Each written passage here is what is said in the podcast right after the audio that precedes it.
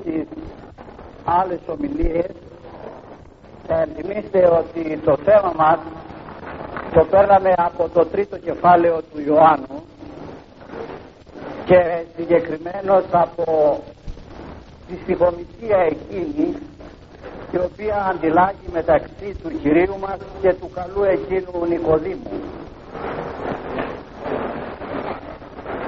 Είμαι θα περίπου όπως βλέπω από τα σημειώσεις μου στο 19ο εδάφιο και έχουμε κάνει τέσσερες ήδη ομιλίες. Χωρίς βέβαια να φιλοδοξούμε ότι θα τελειώσουμε απόψε το βράδυ αυτό το κεφάλαιο το 19ο εδάφιο που αφήσαμε προχθές ημιτελές έτσι ημιερμηνευμένο είναι εκείνο που λέγει ότι ο Χριστός ήρθε φως στον κόσμο αλλά ο κόσμος αγάπησε μάλλον το σκοτάδι παρά το φως. Συγκεκριμένος ο Ευαγγελιστής Ιωάννης λέγει αυτή εστίν η κρίσης. Αυτό είναι που θα κατακρίνει τον άνθρωπο. Ότι το φως ελήλυθεν στον κόσμο και ηγάπησαν οι άνθρωποι μάλλον το σκότος ή το φως. Και γιατί τούτο; Είναι γαρ πονηρά αυτών τα έργα. Και πας ο τα φαύλα πράτων, πράσων μισεί το φως και ούκ έρχεται προς το φως ή να μην ελεγχθεί τα έργα αυτού ο δε την αλήθεια έρχεται προς το φως. Ή να φανερωθεί αυτού τα έργα ότι εν Θεό ευθύν εργασμένα και είπαμε ότι αν ο άνθρωπος ήθελε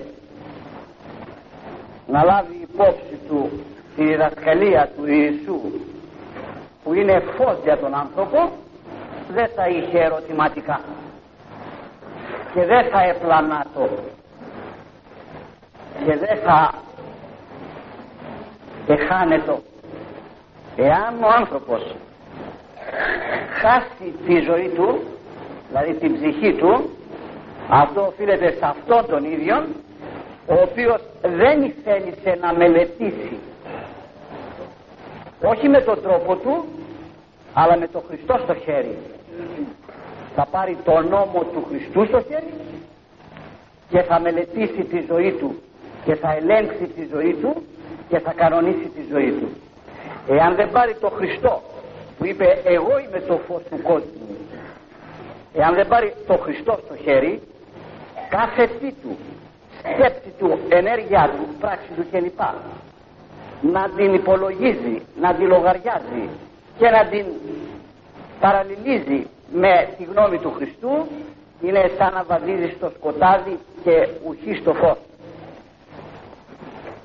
Ο ψαλμοδός λέγει φως ο νόμος σου της μου στα διαβήματά μου φως ο νόμος για να περπατήσει ένας άνθρωπος θέλει φως υλικών για να μην χάσει την ηλική του ζωή κάπου που μπορεί να σκοτάσει ή να είναι κάποιος βόθινος και να πέσει μέσα και να χαθεί. Στην πνευματική ζωή υπάρχει εξίσου φανός εξίσου φως που είναι εκείνο που είπα προχθές φως Χριστού φαίνει πάση είναι ο Χριστός η διδασκαλία του το Ευαγγελιό του που φωτίζει κάθε άνθρωπο ερχόμενον στον κόσμο. Αλλά θέλοντα άνθρωπο διότι οι άνθρωποι ως επιτοπλίστων δεν θέλουν όπως είχα πει κι άλλοτε και επαναλαμβάνω και λέγει εδώ το Ευαγγέλιο δεν θέλουν αυτό το φως τους αρέσει το σκοτάδι τους αρέσει το κρυφό. Δεν θέλουν με ανοιχτά χαρτιά να ζήσουν τη ζωή τους. Παρότι ο Παύλος λέγει στους Κορινθίους ότι η ζωή του ανθρώπου πρέπει να είναι επιστολή ανοιχτή μια επιστολή τέτοια που να αντέχει στην κρίστη να αντέχει σε έλεγχο να αντέχει σε φως να μπορεί να διαβαστεί ακατακρίτως από τον καθένα και όπως ξέρετε η ζωή η δικιά μας δεν είναι τέτοια. Και δεν μπορεί να αποκαλυφθεί η ζωή δικιά μας στον καθένα διότι θα κρυθεί και θα κατακριθεί διότι δεν είναι καθαρή. Δεν είναι φωτισμένη και εργασμένη με το φως του Χριστού αλλά η ζωή είναι ζωή νυχτός σκότου Εάν ο άνθρωπος ήθελε να διαβάσει τον νόμο του Θεού, δεν θα είχε ερωτηματικά. Αυτά που μας θέτουν ερωτηματικά γιατί το ένα και γιατί το άλλο δεν χρειάζεται. Ο Χριστός με τη ζωή του και με τη διδασκαλία του που έχουν εγγραφεί μέρος εξ αυτών στο Ευαγγέλιο και στα επιστολά έχει αφήσει τόσο φως στον άνθρωπο που εάν θελήσει να το χρησιμοποιήσει και να σωθεί. Ο Πέτρος γράφει στην καθολική του επιστολή ότι ο Χριστός υπογραμμών πολυμπάνων έχει αφήσει λέγει ένα δρόμο. Την απιστύχνεση αυτού περιπατήσομεν αν θελήσει ο άνθρωπος να συναντήσει μια μέρα τον Χριστό πρέπει να ακολουθήσει το δρόμο του Χριστού.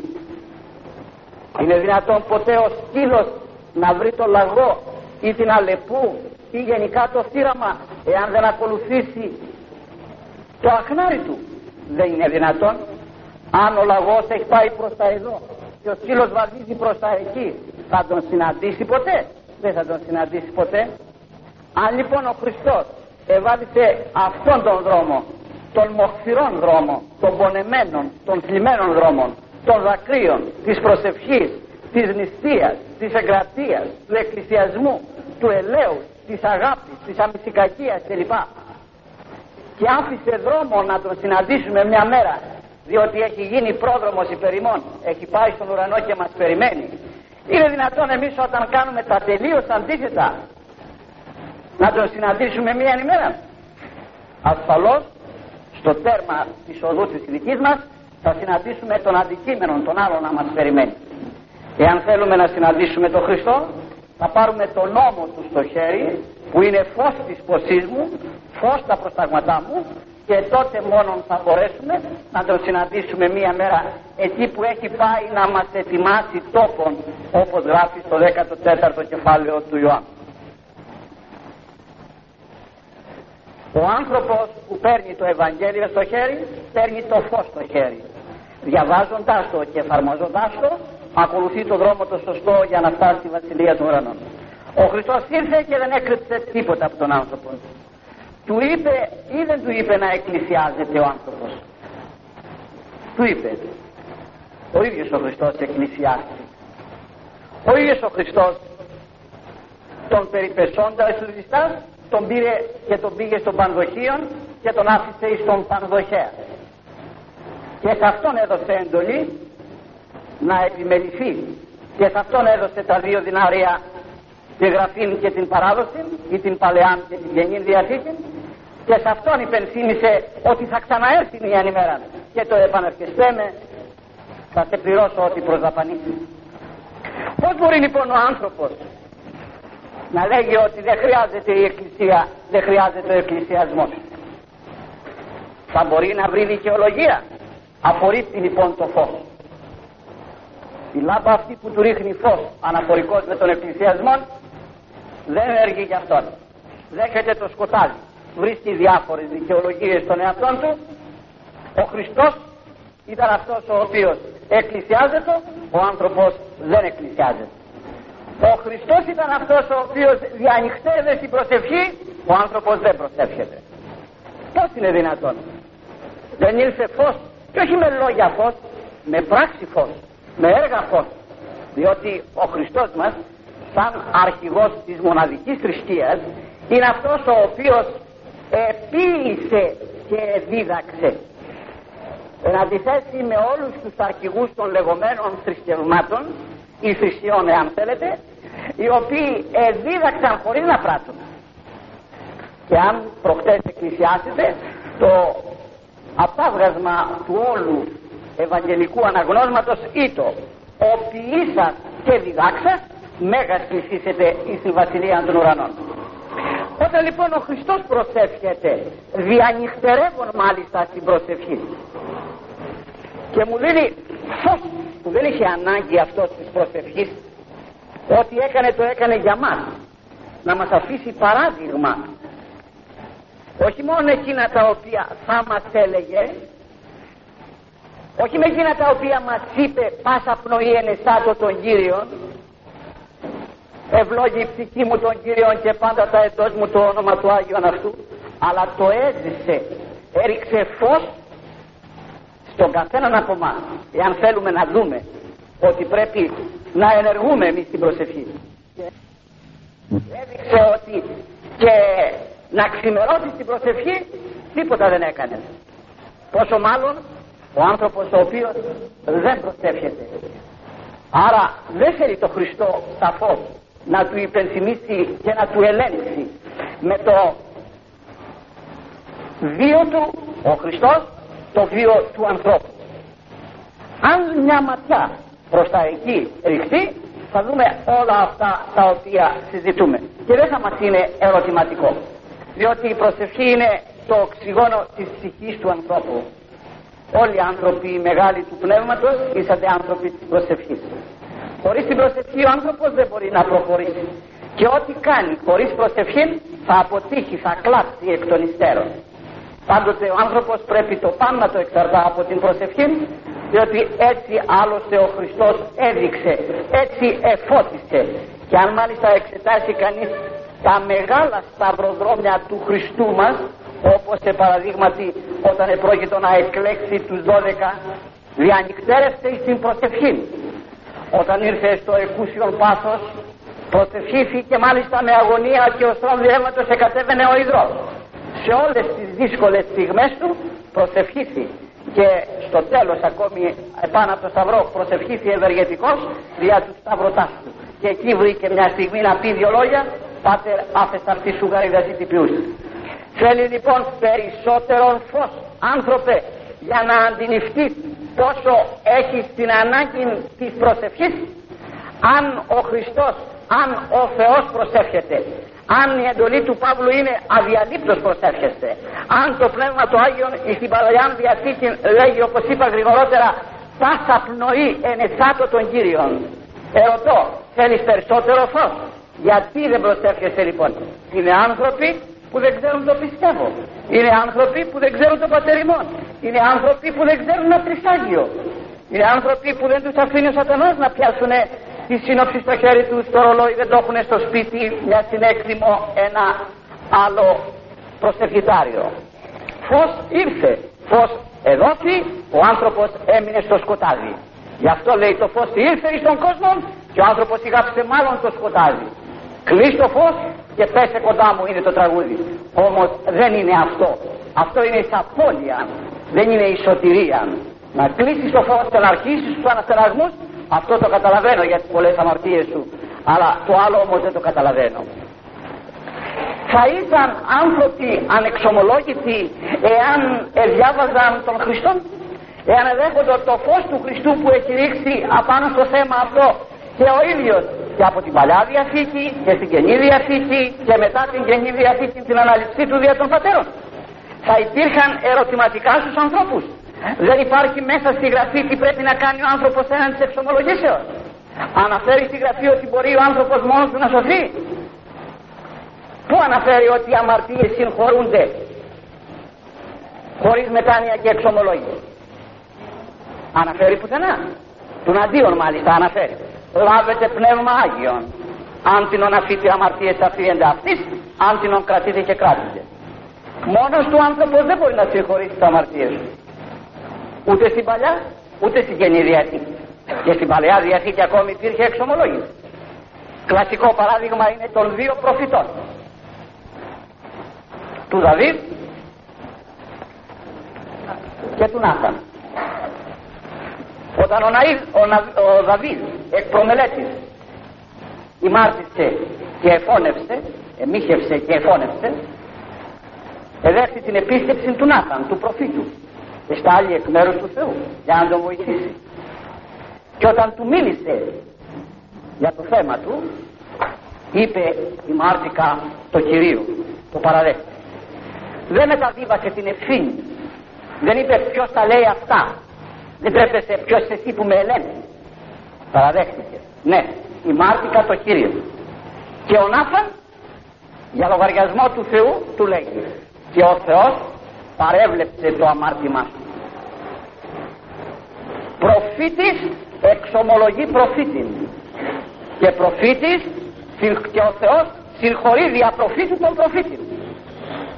Και έρχεται σήμερα αυτός που ζει στο σκοτάδι και δεν θέλει να πάρει το φως του κόσμου, δεν θέλει να πάρει το Χριστό στα χέρια του, να πάρει το Ευαγγέλιο στα χέρια του, να διαβάσει, να δει πώς έχει το θέμα αυτό της ταυτοποίησεως των αμαρτιών; Μπορεί ένας άνθρωπος που ημάρτησε να καθαρίσει τις αμαρτίες του; Μπορεί ένας άνθρωπος που ημάρτησε να αρχίσει να κάνει καλά έργα να εξαλείψει τις αμαρτίες του; Ή κανέναν άλλον τρόπο.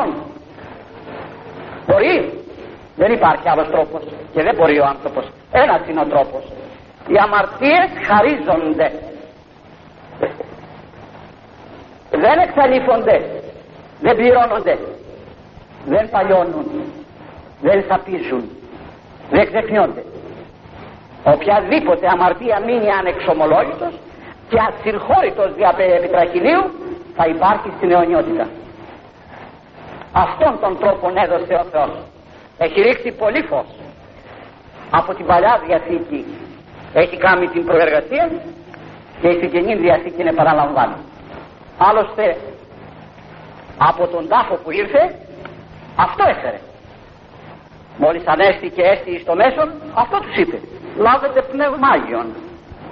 Αν την οναθείτε αμαρτίες αφήετε αυτής, αν την κρατείτε και κράτητε. Αυτό είπε και στον Πέτρο. Πάρε τα κλειδιά του λέει. Της βασιλείας των ουρανών. Να ανοίγεις και να κλείνει. Είναι του δεσμήν και λίγη. Και ο αν δέσεις επί της δεδεμένα και ο αν λύσεις δεδεμένα. Πώς λοιπόν ο άνθρωπος μπορεί να λέει δεν χρειάζεται η εξομολόγηση και εγώ τα είπα στην εικόνα και εγώ τα είπα και τα έπασα με ένα λιθάρι και εγώ τα είπα και τα πήρα τα 40 κύματα και εγώ άλλαξα ζωή και δεν χρειάζεται εξομολόγηση. Και εγώ τα λέω απευθείας στο Θεό που είναι πανταχού παρόν. Δεν έχει φως. Δεν ήρθε φως. Δεν έδωσε άπλετο φως εκ μέρους του Χριστού. Ο άνθρωπος όμως ηράψε το σκότος μάλλον. Ο εγωισμός του δεν τον αφήνει και ο συνεταίρος του σατανάς δεν του επιτρέπει να ενεργήσει το σωστό. Επάνω στο θέμα αυτό γι' αυτό μένει ο άνθρωπος ανεξομολόγητος. Και όπως λέγαμε όταν μιλούσαμε μια σειρά περί μετανοίας αυτό συμβαίνει σε πολλούς. Να είναι μετανοημένοι και όχι εξομολογημένοι όπως και πολλοί εξομολογημένοι και ουδέποτε μετανοημένοι είναι λίγοι οι μετανοημένοι και εξομολογημένοι. Σατανάς έχει χωρίσει το μυστήριο. Το μυστήριο δεν είναι μετάνοια μόνον, αλλά και εξομολόγηση. Δεν μετενόησε μόνον ο άσωτος Υιός, αλλά και το εξομολογήσει. Και εν έχει χωριστεί. Μετανοούμε για τη Μεγάλη Πέμπτη και το Σάββατο είμαι θα ίδιοι. Εξομολογούμεθα για, το, για τα Χριστούγεννα και την άλλη μέρα είμαι θα ίδιοι. Είμαι θα αμφίδια, είμαι θα βατράχια. Βγαίνουμε απ' έξω από τη λάσπη και έπειτα λίγο μπλουμ ξανά μέσα στη λάσπη. Δεν απεμακρύνθημε. Είναι λίγοι αυτοί οι οποίοι μετενόησαν. Έκαναν 180 μοίρες στροφή και απέχουν των οδών του σατανά ως από ακαθαρισιών όπως λέγει ο σατανάς για τον Χριστό στο Σολομώντας. Δεν θα ήταν λοιπόν κανένας ανεξομολόγητος. Ούτε θα ζητούσε να βρει δικαιολογίες ότι του πτέουν οι εντεταλμένοι. Ότι δεν είναι άξιοι, δεν είναι καθαροί, δεν είναι άγιοι. Δεν έχει αφήσει τη σωτηρία μας. Ράτω με τις ευκαιρίες να πω στους Αγίους ο Χριστός. Διότι το μυστήριο το ενεργεί. Αυτός ούτως ο Κύριος δι αυτόν. Και ο Θείος Χρυσόστομος λέγει ου πάντας χειροτονεί ο Θεός αλλά δια πάντων ενεργεί δηλαδή σαν να λέγει το πνεύμα δεν μένει επ' αυτού λόγω της αμαρτίας του αλλά ενεργεί δι' αυτού για το χατήρι το δικό σου και το δικό μου αυτή είναι η αλήθεια και μη πλανόμεθα και υπάρχει πολύ φως δια τους ταπεινούς όπως υπάρχει πολύ σκοτάδι δια τους εγωιστάς οι οποίοι θέλουν να τοποθετήσουν το θέμα με τον τρόπο το δικό τους. Είναι μυστήριο το τι είναι τρόπο ο Χριστός δικαιώνει τον ασεβή. Και διότι αυτός ποτέ του δεν θα το έκανε. Και να συγχωρούσε άνευ αμοιβής και ταπεινώσεως του άλλου το αμάρτημα σε αυτόν.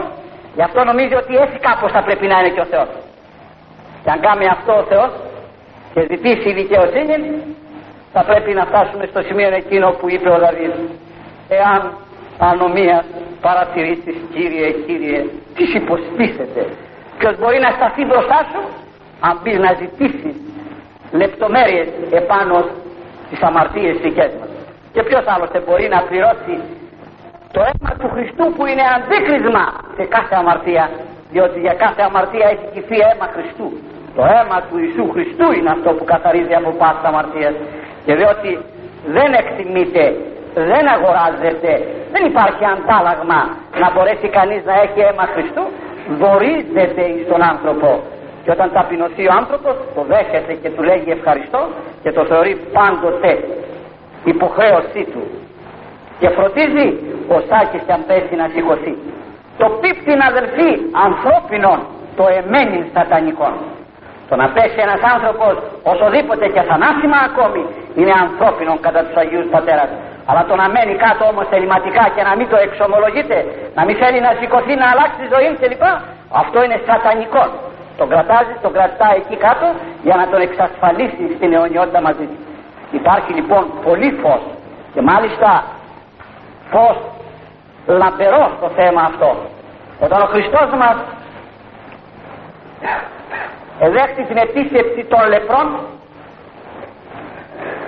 σε ποιους τους έστειλε για να λάβουν το χαρτί της ελευθέρου επικοινωνίας; Παρότι ήταν αυτός ο ίδιος ο οποίος είχε δώσει την εντολή οι λεπροί να είναι έξω της πόλεως.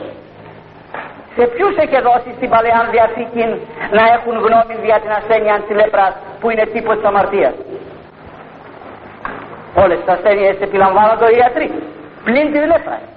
Για τη λέπρα είχαν γνώμη οι κληρικοί. Διότι η λέπρα είναι τύπος της αμαρτίας. Υπάγεται, επιδείξατε εαυτή σου ιερεύση. Εκεί θα πάτε. Ούτε τους είπε να πάνε να βρείτε καλούς παπάδες να δείξετε τους εαυτούς σας. Γενικά τους είπε στους ιερείς να το δείξετε. Να πάρετε από αυτούς το χαρτί. Δεν τους καταργώ. Και αν τα γνώριζε τους ανθρώπους θυσιάστε του νόμου. Όλο μάλλον αυτούς οι οποίοι χύνουν αυτό το αίμα του επί του Αγίου Θυσιαστηρίου πόσο τους αναγνωρίζει. Την αξία δε του κλήρου μόνο να πλησιάσει στο διάβολο θα μάθει.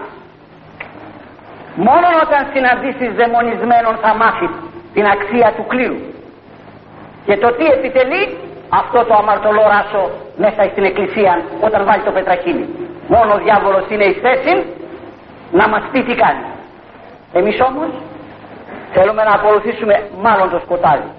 Και δεν δεχόμεθα ούτε το θετικό φως ούτε το αρνητικό φως.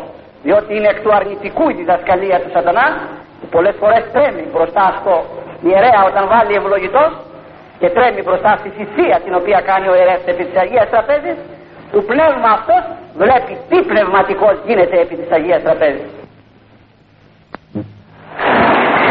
Πρέπει λοιπόν ο άνθρωπος να εξομολογείται και μη πλανά και μη ζητάει να βρει δικαιολογίες ότι του πταίουν οι εντεταλμένοι ή ότι αυτός θα βρει κάποιο τρόπο δικό του να καλύψει και να εξοφλήσει τις αμαρτίες του. Ο Χριστός έχει μιλήσει σαφώς, έχει κηρύξει σαφώς και έχει διατυπώσει σαφώς και έχει δώσει πολύ φως και σε αυτό το μυστήριο.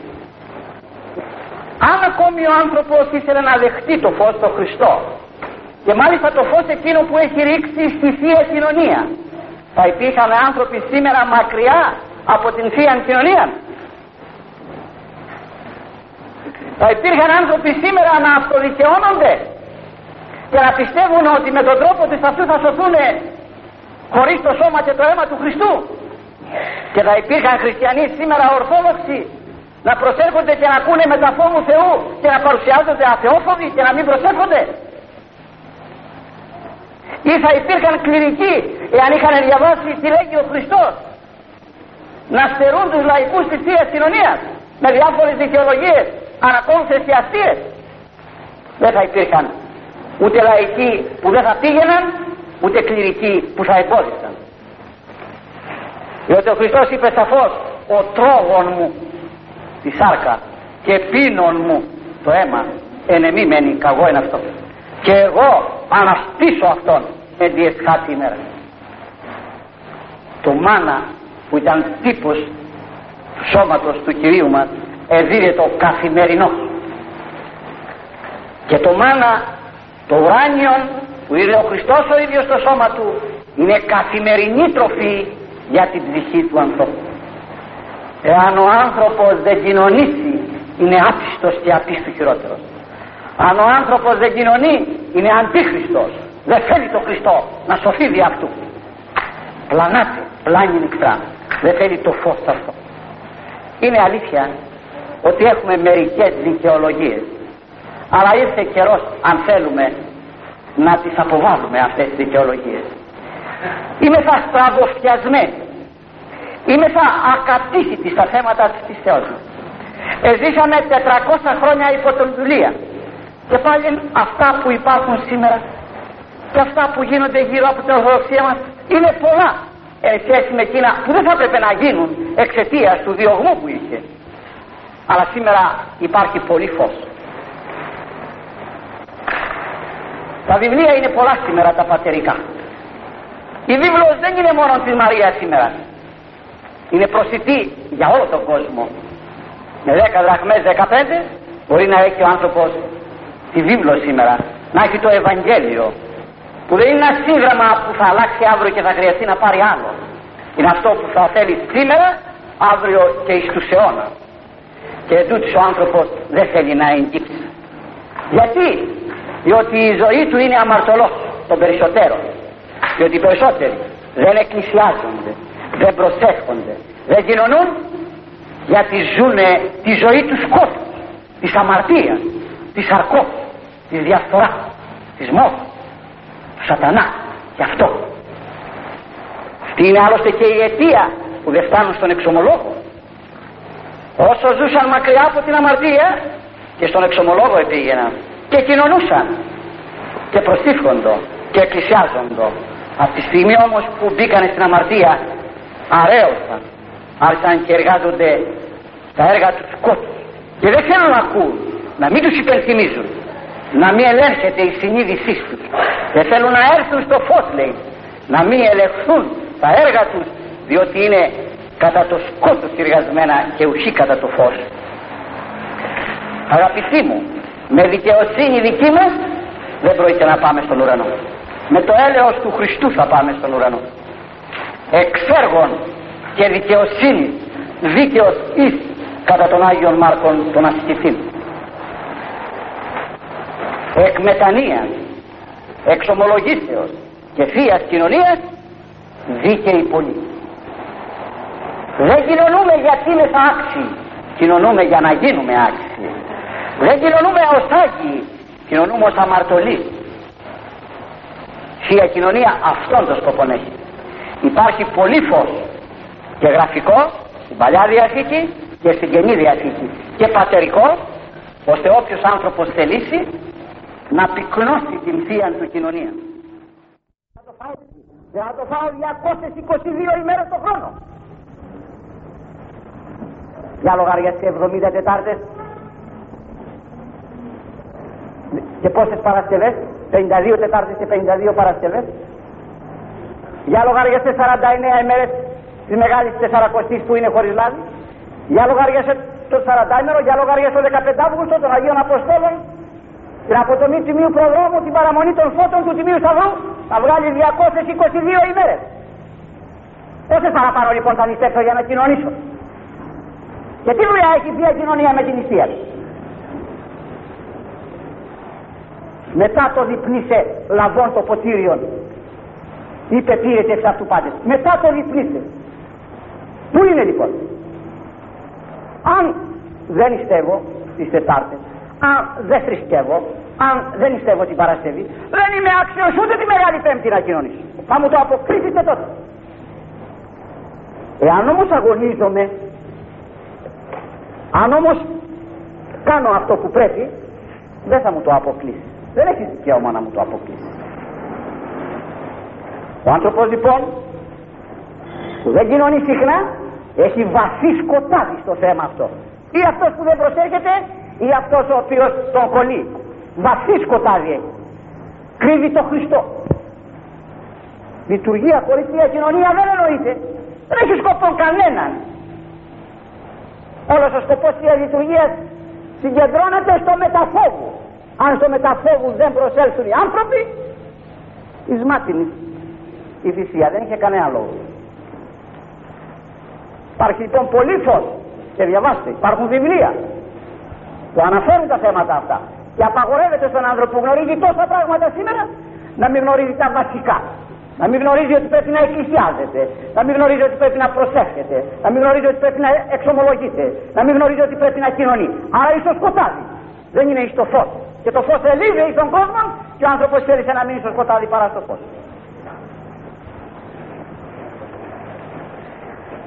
Υπάρχουν ακόμη άνθρωποι οι οποίοι δεν διάβασαν και δεν έμαθαν ότι δεν μπορούν να πιστεύουν με τον τρόπο τους να φτιάχνουν θρησκεία δικιά τους, στα μέτρα τους. Ότι η θρησκεία είναι μία ο τρόπος σωτηρίας είναι ένας. Αν θέλουν να διαβάσουν μόνο το τέταρτο κεφάλαιο του Ιωάννου εκεί θα βρίσκαν πολλά πράγματα στο θέμα αυτό. Πως πρέπει να πιστεύετε ο Θεός.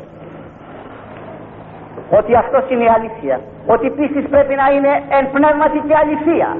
Θα πιστεύεις όπως θέλεις αν πιστεύεις έξω του Χριστού, της θεότητας του Ιησού, της Αναστάσεως αυτού, της Ορθοδόξου του Εκκλησίας, του κλήρου του και των μυστηρίων του, είσαι στο σκοτάδι ακόμη. Δεν γνωρίζεις τίποτα. Και καλύτερα να μην είσαι γεννηθεί. Δεν χρειαζόσουν για να κολλάζεσαι στην αιωνιότητα.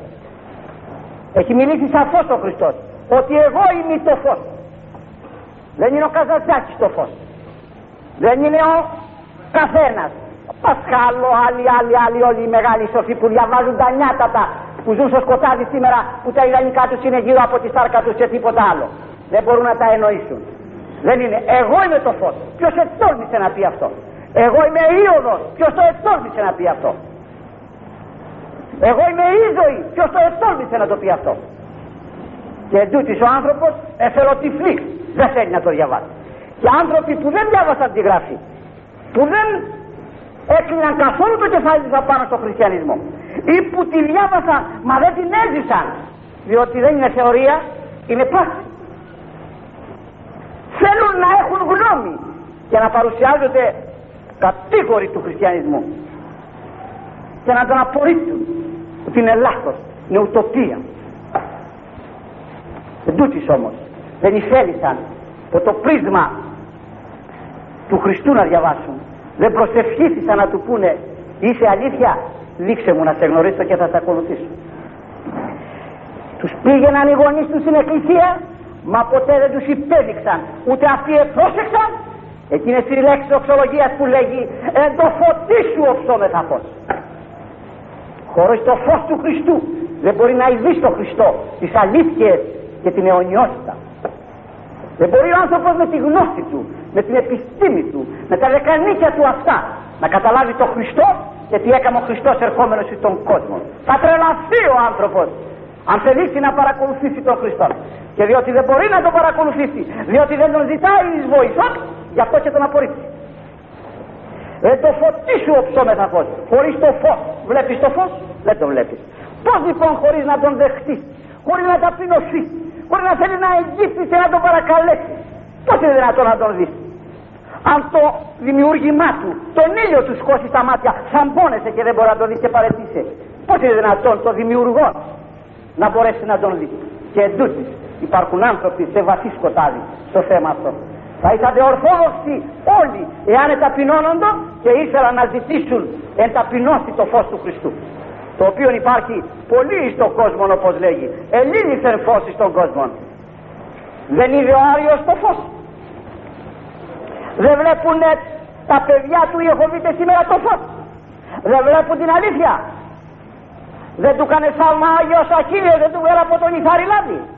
Δεν του κάνει σάλμα ο Άγιος Σπύρης, δεν του έκανε το κεραμίδι 1, 3 και 3, 1. Δεν είναι το Χριστό, δεν το μάθε ότι πήγε μέσα στη φυλακή και απεκατέστησε τον Άγιο Νικόλαο και την Παναγία του έδωσαν το ομοφόριο και το Ευαγγέλιο. Πού ήτανε; δεν μετενόησε δεν εισέλισε απέρριψε και αδειάσαν τα έτερά του μες στο καμπινέ εκεί το πρωινό. Ναι αυτό περιμένει πνευματικός και όλους τους άλλους. Δεν θέλουν οι άνθρωποι γιατί όπως έχω πει κι άλλοτε αν βάλουν τον Χριστό στη ζωή τους πολλά τα λεγόμενα καλούδια της αρκώσε του κόσμου να τα πετάξει από το παράθυρο έξω ο Χριστός. Γι' αυτό δεν τον θέλουν τον Χριστό. Να μπει στο σπίτι ο Χριστός. Γιατί είναι κατσαρίδες. Και όταν ανάψει το φως μέσα θα πάνε να κρυφτούν στις καταπαχτές και στα υπόγεια. Γι' αυτό ακριβώς δεν είναι λοιπόν να πιστεύω ούτε πιστεύω σε ένα ανώτερο όν ή σε μια ανώτερα δύναμη ή στο Θεό ή στο Χριστό ως ένα υψηλό πρόσωπο ως έναν αμορφωτή κλπ. Όχι. Ούτε ο Θεός σώζει ούτε ο Χριστός ο αναμορφωτής σώζει ούτε το ανώτερο όν ούτε ανώτερα δύναμη. Σε Χριστόν εσταυρωμένον Ναζαρινών σε αυτόν αν πιστεύεις. σε αυτού που του εδόθη εξουσία εν ουρανό και πηγής σε αυτόν αν πιστεύεις αυτός σώζει. Δεν σώζει ο Ιεχωβάς σήμερα. Ο Χριστός σώζει. Ουδής έρχεται στον πατέρα. Η μη μου και λέγει πιο κάτω το ίδιο κεφάλαιο αυτό γιατί ασφαλώς δεν θα φτάσω ποτέ εκεί πέρα. Ο πατήρ αγαπά τον Υιόν και πάντα δέδοκε την κυρία αυτού.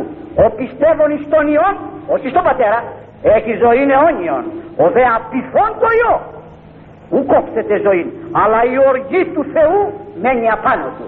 Δεν το διάβασα ποτέ ή έχω δείτε αυτό. Πως εξακολουθούν και εμένουν στην πλάνη του. Δεν λυπούνται την ψυχή του. Το αίμα του Χριστού δεν το υπολογίζουν. Την αγάπη του Ιεχωβά που έστειλε τον Υιόν δεν τη λογαριάζουν. Την ψυχή τους δεν την αγαπούν. Πού είναι η λογική; Θέλει γυαλιά θέλει επιστήμη θέλει γνώση τι θέλει ταπείνωση θέλει. Και δεν υπάρχει ταπείνωση γι' αυτό άνθρωπος ερετικό με τα μίαν και δευτέραν θυσίαν παρετού. Εξέστραπτε γάτος ούτως έχει τον ίδιο το διάβολο μέσα του και ο διάβολος δεν μετανοεί. Αν ευχηθείς του σατανά παράδεισο θα τσιτσιρίσεις. Θα φρίξετε αν ακούσετε το σατανά τσιτσιρίζοντα όταν του ευχηθείτε καλό παράδεισο. Δεν τον θέλει. Δεν θέλει να ακούει για παράδεισο. Δεν θέλει να ακούει για σωτηρία. Είναι η πηγή του κακού. Έτσι και αυτή απορρίπτουν θεληματικά την αλήθεια. Ο άνθρωπος θα έλεγε ποτέ του και μάλιστα μεταξύ των Ορθοδόξων ακόμη ορισμένοι θα έλεγαν ότι εδώ είναι η κόλαση και εδώ είναι ο παράδεισος. Θα έλεγαν ποιος πήγε από εκεί να μας πει; Θα τα έλεγαν αυτά τα πράγματα. Εάν διάβαζαν αν μελετούσαν αν εδέχονται το φως του Χριστού δεν ερώτησαν γύρω από αυτά και οι Σαδουκαίοι. Δεν διαβάσετε ποτέ το Λουκά. Τι τους απήντησε; Πλανάστε λέει. Μη δότε στο γραφά. Τα έχω πει λέει αυτά. Τα έχω μιμήσει τα έχω γράψει. Τι ζητούν οι άνθρωποι; Θαύματα. Νεκραναστά. Και τι λέει ο Θεός; Έχουσι Μωσέα και προφήτας.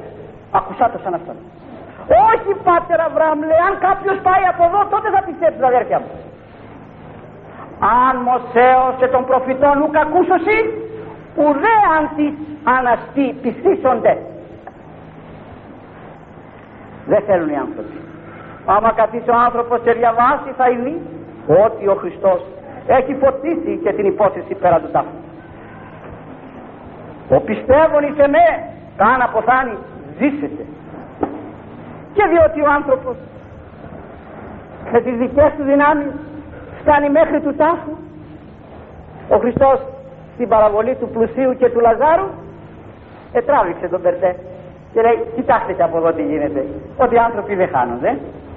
Κατά αναλογία που επολιτεύτησαν και έλυσαν επίστεψαν και έπραξαν από εδώ απολαμβάνουν από εκεί. Υπάρχει ζωή πέρα του τάφου. Αν δεν υπήρχε ζωή πέραν του τάφου σε ποιους εκήρυξε ο Χριστός τον Άδη; Ποια είναι εκεί η θνητόψυχη έχω δείτε ή εσείς Ορθόδοξοι που αμφιβάλλετε; Τα εμφυλακή πνεύματα που γράφει ο Πέτρος στο γάμα κεφαλαιό του στην καθολική του επιστολή και στο δέλτα που επήγε ο Χριστός και κήρυξε στον Άδη τις 33 ώρες που έμεινε στον Άδη από τη Μεγάλη Παρασκευή τις 3 το απόγευμα μέχρι τις 12 τη νύχτα; Ποια είναι τα εμφυλακή πνεύματα εφόσον πάνε στην υπαρξία καταλάβατε; Πού είναι ο βρυγμός, ο τριγμός των οδόντων, λέτε τον και ρίξτε τον, αν υπάρχει ανυπαρξία. Δεν θα είναι το πρόβλημα λοιπόν αν υπάρχει ζωή πέραν του τάφου. Δεν μπορεί να φέρει στο δικαιολογητικό ότι ο Λάζαρος ήρθε από εκεί και δεν μας είπε τίποτα. Αν ήταν κάτι θα μας έλεγε. Και ο Παύλος πήγε από εκεί. Και πάλι δεν μας είπε τίποτα. Γιατί δεν διατυπώνονται εκείνα. Ους ουκίκουσε. Ο φθαλμός ουκίδε. Και επί καρδίαν ανθρώπου κανέβη. Α, ητήμασε ο Θεός σε αγαπικός σε αυτόν. Τι μπορεί να διατυπώσει ένα ψάρι που θα το φέρεις από το γυαλό στην Αθήνα; Όταν επιστρέψει πίσω στα άλλα ψάρια και το ρωτήσουν τι είδες εκεί απάνω, τι μπορεί να πει ότι είδες; Δεν σου είναι αρκετή αδελφέ η ζωή του Λαζάρου που ούτε γέλασε ποτέ στη ζωή του 30 χρόνια που έζησε ακόμη και δεν έφαγε τίποτα χωρίς να βάζει κάτι να το γλυκαίνει από την πικρία του άλλου που έφερε εδώ. Αυτό δεν σου είναι αρκετό. Όταν ο πλούσιο, ο εκδεξιόλιστης είπε νησιτή μου τι άκουσε; Σήμερα με μου έστειλε το παραδείσο δεν του είπε σήμερα με μου έστειλε την αφάνεια σήμερα με μου έστειλε το παραδείσο και όταν ανέστησε το Λάζαρο εφόσον είχε πάει στην ανυπαρξία γιατί του μίλησε καθαρά και δεν τον δημιούργησε ξανά; Θα του μίλησε ότι στο διπροδωμάτιο Λάζαρο έλα έτσι πού ήταν η ψυχή του; Όταν λέγει επέστρεψε η ψυχή του παιδίου στο παιδί στο θαύμα της Σιναήν και στο θαύμα το άλλο που έκανε του, του Ιαΐρου. Τι αποδεικνύεται εκεί; Ο άνθρωπος λοιπόν που δεν θέλει. Ο άνθρωπος που θέλει να δικαιολογεί τον εαυτόν του. Ο άνθρωπος που θέλει να κάνει τη στρουθοκάμιλο, να κρύβει το κεφάλι και να αφήνει εκτεθειμένο το σώμα αυτός λέει ότι δεν έχει υπάρχει φως. Χριστός έχει πολύ φως ρίξει και σε αυτό το θέμα της ζωής πέραν του τάφου. Και εν τούτης, ο άνθρωπος δεν το θέλει. Θα υπήρχαν άνθρωποι σήμερα εάν είχαν διαβάσει το ου μοιχεύσεις μοιχή. Θα υπήρχαν άνθρωποι έξω οι πόρνοι, οι μοιχοί, οι αρσενοκίτε, ή, ή, ή, η μαλακή, η μέθηση κλπ. Αν είχαν διαβάσει απλώ το έκτο κεφάλαιο της πρώτης προς θα υπήρχαν αυτές οι αμαρτίες. Δεν θέλουν να το διαβάσουν και να το ακούσουν. Μάλιστα οι νεαροί μας και οι νεαρές μας λέγουν ότι ο Χριστός είπε ου μοιχεύσεις δεν είπε ου πορνεύσεις δυνάμεσα να πορνεύουμε να μην μοιχεύουμε το είπε ο Χριστός μα ο Χριστός δεν είπε ου μοιχεύσεις το είπε ο Θεός στην Παλιά Διαθήκη δια του Μωσέου του ου μοιχεύσεις αλλά και στην Παλιά Διαθήκη υπάρχει περιπορνίας γιατί υπάρχει νόμος και υπάρχει και δευτερονόμιο για διάβασα δευτερονόμιο τι λέει για την πορνεία; Στο νόμο λέει ου φωνεύσεις. Στο δευτερονόμιο λέει να φωνεύσεις. Και ο προφήτης Ηλίας σφάζει 450 με το χέρι του. Για την εντολή του Θεού, όποιος οδηγεί ανθρώπους σε ξένους θεούς, να φεύγει το κεφάλι του. Και εκεί υπάρχει περιπορνία. Αλλά το Ευαγγέλιο δεν λέει ότι πορνεύει, πορνεύει στο ίδιο του το σώμα, είναι ένα του πνεύματος του Αγίου. Δεν έχει διαβάσει ποτέ. Θα υπήρχε λοιπόν αυτό το παχύ σκοτάδι και αυτή η δικαιολογία πάνω στα θανάσιμα αυτά αμαρτήματα της μυσίας, της πορνείας, της αρσενοκητίας και όλα αυτά τα πράγματα. Θα είχαμε τα εγκλήματα αυτά τα οποία είδαμε στον Πειραιά και διαβάσαμε προχθές στην παιδίσκην αυτήν αν υπήρχε το φως του Χριστού στον άνθρωπο αυτόν θα ήταν ποτέ αυτή η κατάσταση του ανθρώπου αυτού να το λέμε εμείς κτίνος είναι κτίνος τα κτίνη κάνουν αυτή τη δουλειά δεν την κάνουν τα κτίνη αυτή τη δουλειά όταν βρίζεις τον άνθρωπο και τον λες κτίνος, βρίζεις το κτίνος. Ο άνθρωπος γίνεται υπάνθρωπος. Το κτίνος ουδέποτε κατεβαίνει της αποστολής του. Ο άνθρωπος θα κάνει αυτά. Τα κτίνη στέκονται ακριβώς στο μέρος που θα τοποθέτει ο δημιουργός. Γι' αυτό ακριβώς και πρέπει πολλές φορές να μας διδάσκουν και να μας υπενθυμίσουν. Δεν θα το έκανε λοιπόν ποτέ κανένας αυτό. Θα βλασφημούσε ο άνθρωπος το Θεό Εάν διάβαζε τι τον περιμένει και τι η τύχη του πρώτου βλασφημίσαντος. Αν είχε διαβάσει στην έξοδο αυτός που το βλασφήμισε ο Εβραίος τι τύχη είχε θα, θα βλασφημούσε ποτέ. Και αν γνώριζε τι είναι αυτό που βλασφημεί. Ή θα έστελνε τον άλλον στον διάβολο και να λέγει στο πνευματικό μάλιστα με την αφέλεια ότι εγώ δεν βλασφημώ. Κάνα διάβολο καμιά φορά λέγω. ώστε όταν στέλνεις το παιδί σου στο διάβολο δεν βλαστήμησε ο Χριστός γιατί ήρθε; Μήπως ήρθε να πάρει το παιδί σου από το διάβολο εκεί που το στέλνεις εσύ γιατί εσαυρώθη γιατί η Μεγάλη Παρασκευή; Γιατί ο Γολγοθάς; Γιατί; Θα στέλνεις εσύ στο διάβολο να πάνε όλα αυτά ε; Με μονοκοντιλιά ο άνθρωπος που στέλνει άνθρωπο στο διάβολο βλασφημεί όλους τους Αγίους και όλα τα πρόσωπα τα Άγια και τα μυστήρια στην ύψη και όταν στέλνει τον διάβολο δεν βλασφημεί στην ουσία το διάβολο. Του εύχεται να μεγαλώσει η βασιλεία του κατά ένα πρόσωπο. Σου στέλνω και το παιδί μου σου στέλνω και την πεθερά μου σου στέλνω και τον πατέρα μου σου στέλνω και τη γειτονά μου. Ναι στον Αζωραίο δεν έστειλε κανένα στο διάβολο στέλνει αν λοιπόν υπήρχε φως απάνω στα θέματα αυτά θα ήταν δυνατόν ποτέ; Δεν θα ήταν δυνατόν ποτέ. Αν είχε διαβάσει ποτέ την Παλαιά Διαθήκη η γυναίκα ότι τον Ολοφέρνην τον παρέστηρε διότι εφάνει η φτέρνα της. Ερωτώ θα γυρίζαν οι γυναίκες σήμερα έτσι; Οι γονείς θα εδέχονταν αυτό το πράγμα στα κορίτσια τους οι κύριοι στις γυναίκες τους και θα συνόδευαν οι αδελφοί, τα αδελφά και οι φίλοι της Λενάδες και ούτω καθεξής κατά αυτή την έννοια έξω αλλή μονό μας την ημέρα κρίσεως το ότι έχει να παρουσιαστεί μπροστά μας εξαιτίας αυτού του σκανδαλισμού αλλή μονό